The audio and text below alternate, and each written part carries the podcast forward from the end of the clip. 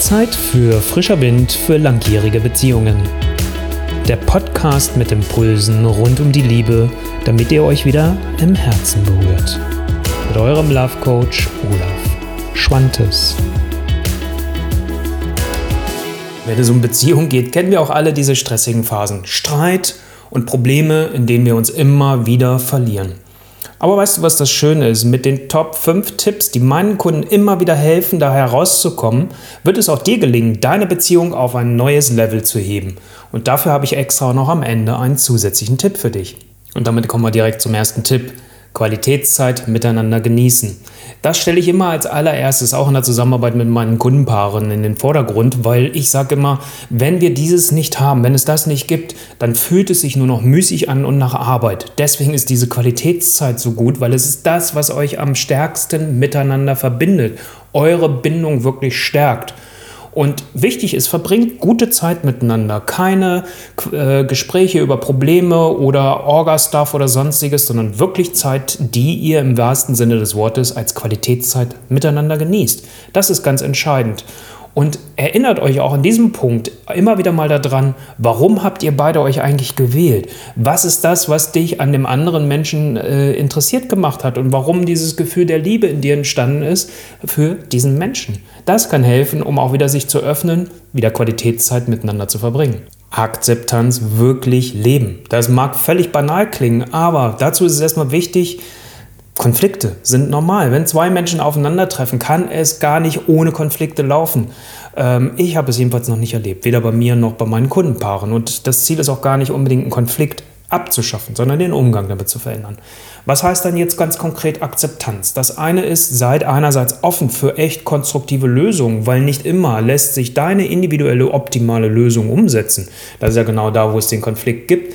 Also es ist wichtig auch zu sagen, okay, ich öffne mich für eine zweitbeste Lösung. Und das Wichtige ist, sie soll wirklich eine gute Lösung sein und nicht ein fauler Kompromiss. Das andere ist, konzentriert euch wirklich auf eure lösbaren Probleme und hört auf, an den Dingen rumzudoktern, wo es vielleicht gar keine Lösung gibt. Und da braucht es dann umso mehr die Akzeptanz. Und manchmal heißt es auch zu sagen, die Beziehung insgesamt zu betrachten und zu sagen, wie wichtig ist dieser eine Punkt in der Gesamtbeziehung überhaupt eigentlich. Und da Beziehung oder Akzeptanz heißt dann auch für mich, du musst die nicht toll finden, du musst das nicht gutheißen, aber du sagst innerlich Ja dazu, weil du weißt, der Rest passt. Das heißt für mich echte Akzeptanz. Und damit sind wir schon bei Tipp Nummer drei. Unterstützt euch gegenseitig. Denn ihr seid ein Team.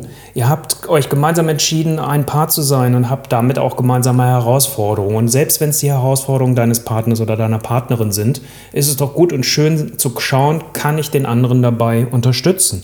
Und fragt euch auch gegenseitig, gibt es etwas, was ich für dich tun kann? Ich mache das nicht nur mit meinen Kundenpaaren, dass ich das so weitergebe, sondern ich zelebriere das genauso in meiner eigenen Beziehung mit meiner Partnerin. Und wichtig dabei ist, dass du auch wirklich echtes Interesse an dem Leben deines Partners, deiner Partnerin hast. Also nehmt euch mal einen Augenblick Zeit, ob es täglich ist, ob es einmal die Woche ist, um einfach auch zu erfahren, hey, was ist bei dir los? Was bewegt dich? Was ist so geschehen in deinem Leben? Um einfach das auch mitzubekommen. Und dann, der dritte Punkt da drin ist für mich, feiert gemeinsam eure Erfolge. Und das müssen nicht nur eure gemeinsamen Erfolge sein.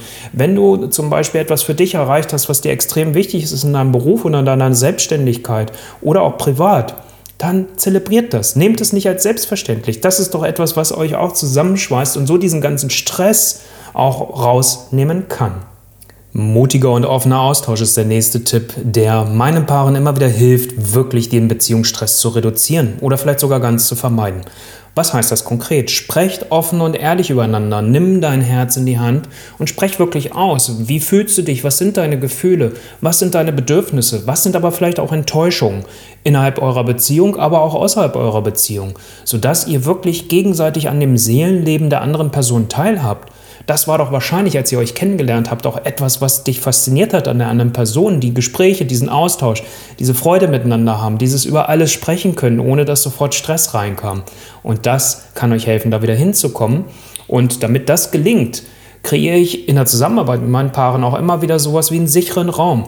Also, dass ihr wisst, hier ist jetzt ein geschützter Raum, wo wir offen und ehrlich darüber sprechen können. Und ich muss nicht Gefahr laufen, dass ich sofort mich rechtfertigen muss, angegriffen werde oder sonstiges dann kann das gelingen. Etabliere eine gute Selbstfürsorge. Wir kommen jetzt mal zu einem Tipp, der für dich ganz höchstpersönlich ist.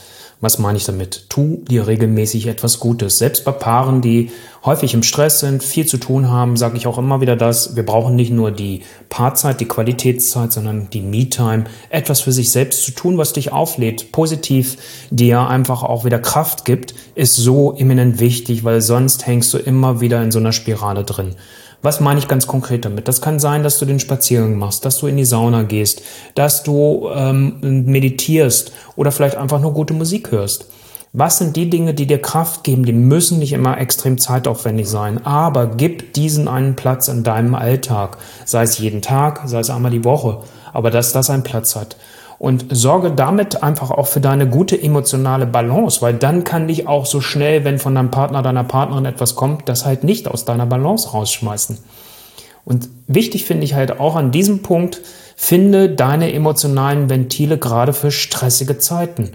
Und ich habe ein paar Sachen eben gerade schon genannt. Emotionale Ventile müssen immer schnell und einfach anwendbar sein. Und das kann die Musikplaylist auf unseren Smartphones sein, dass wir das entsprechend vorbereitet haben. Das kann der kurze Spaziergang sein oder das effektivste, drei tiefe Atemzüge. Und schon kommen wir zu dem kleinen Extra-Tipp. Ganz wichtig ist, jetzt habe ich dir fünf Tipps präsentiert und du könntest schon wieder im Stress, und wir sprechen ja gerade über Stress, kommen, dass du denkst, oh Gott, wie soll ich diese fünf Dinge eigentlich unterbringen? Das kriege ich ja niemals hin.